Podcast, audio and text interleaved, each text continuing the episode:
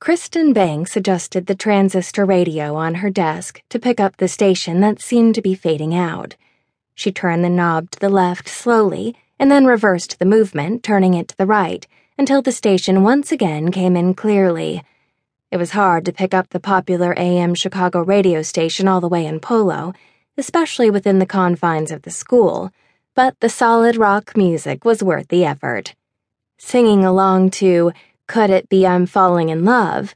She pulled another piece of narrow lined paper off the stack of spelling tests and quickly reviewed it. With a frustrated sigh, she picked up the red pencil and marked the first three words. Really, Andrew, she muttered softly, did you even study the words at all? Even though Andrew was only a fourth grader, Kristen could see that he had potential, but if he didn't buckle down and start studying, he was going to fall short of the person he could be. She counted the number of red checks on the paper. He only got six of the 24 words correct. With a heavy heart, she placed a red F on the top of the page, but next to it wrote, You have the ability to do much better than this. I believe in you. You should believe in yourself. The radio's jingle interrupted her paper grading, and she glanced up at the clock above the bulletin boards. It was already past seven. Where did the time go? She sat back in her chair, picked up the latest letter from her fiance that was lying on the top of her inbox, and smiled. This is where all the time went, she murmured, a soft smile playing across her lips.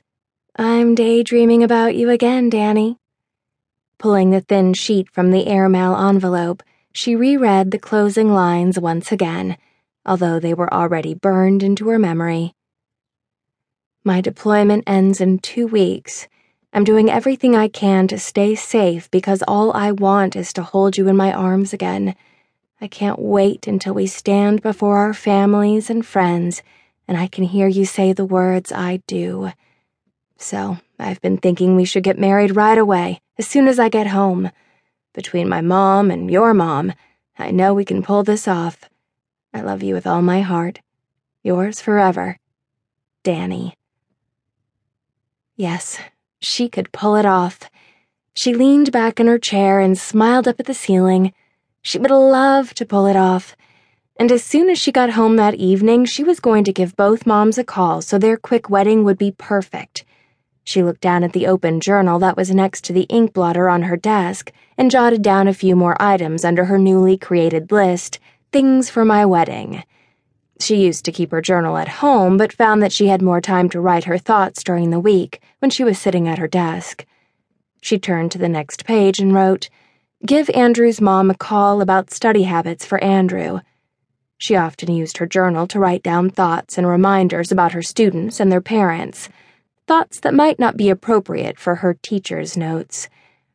A noise in the hallway interrupted her thoughts, and she looked at the glass pane on the classroom window.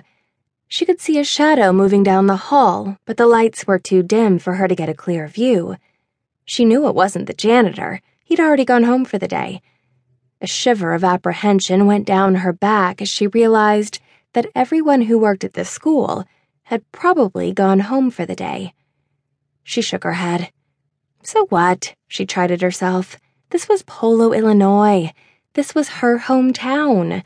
People kept their doors unlocked and their keys in their cars. There was nothing to be afraid of in Polo. Perhaps it was just a concerned parent coming to meet with her.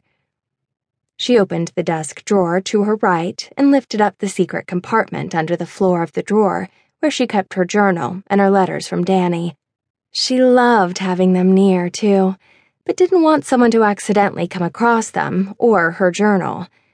So, 16 months ago, when she received his first letter, she added a false compartment that was only a few inches high and fairly undetectable.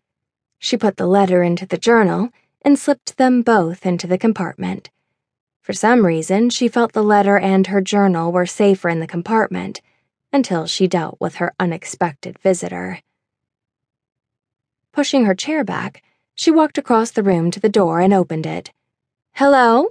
She called out into the hallway. Can I help you? She looked up and down the hall. No one was there. That's odd, she murmured.